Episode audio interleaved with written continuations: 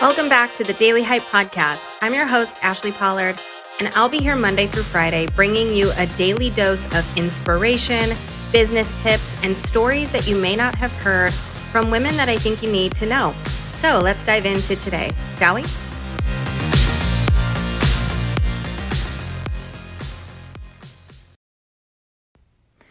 If you've been listening to this podcast for a while, if I've said this once, I've said it a million times, but it bears repeating because it is a great lesson to be reminded of. The title of today's episode is Your Annoying Friend Can Teach You Something. And the reason for that is because what bugs us about someone else is actually a mirror of something we are neglecting within ourselves. So, what does that mean? That means that let's say somebody annoys you because all they do is talk about themselves. True, you're annoyed by that person. I'm not going to dismiss the fact that you are annoyed by that person in your life, right? So you're annoyed by that person in your life. However, that is an opportunity to show you something. A lot of times, if you're saying this person talks way too much about themselves, this person talks way too much about themselves, I found myself doing this. The annoyance is I feel the need to talk about myself. I have things I would like to share, but I don't know how to. And I'm jealous that they have the communication skills to talk about what they're going through or what they're proud of, etc., etc. That person that annoys you is showing you something about you. Wow, she's so annoying. All she does is get dolled up every single day and I don't even know how someone has time for that. Like, what is she prioritizing if she just like gets ready every single day? What is she dismissing in her life? Where the flip side of that could be, I wish I had time to look great. Like, she's making me feel insecure about the way I look because she always looks put together and perfect. It could be, I don't like how my friend uh, treats people. You know, I don't like the fact that she's always like going out and hitting the town and drinking all the time and like having a good time and partying. Is it that you're scared for her?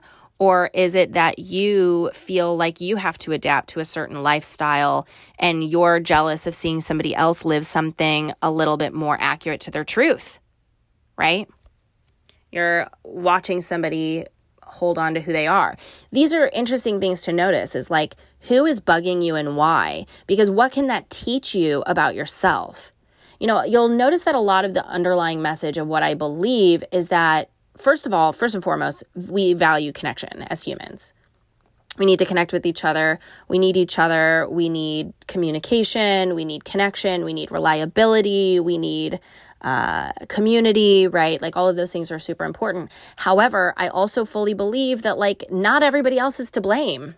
What can we take on ourselves as a responsibility to know ourselves better, to digest uh, our emotions better, which uh, in turn allows us to show up better, right? And as people who are probably naturally giving and saying, I want to help, I want to be there for people, I want to support people, then the best way to do that is to kind of turn inward inward and say where is this coming from where is this emotion of mine stemming from because when you do that you're really able to kind of like look something in the eyes and understand like your own psyche a little bit better so that person that came up when I said that per- that a friend of yours who just drives you nuts and you're like, "Oh, they're to be there." Like, who is that person?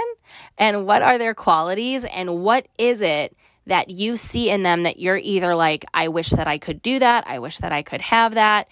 Even if you think that it's something you would never ever ever be jealous of, I'd be curious if it's triggering something that you have a urge for within yourself? What can you learn from that friend that drives you nuts? That is my challenge for you today.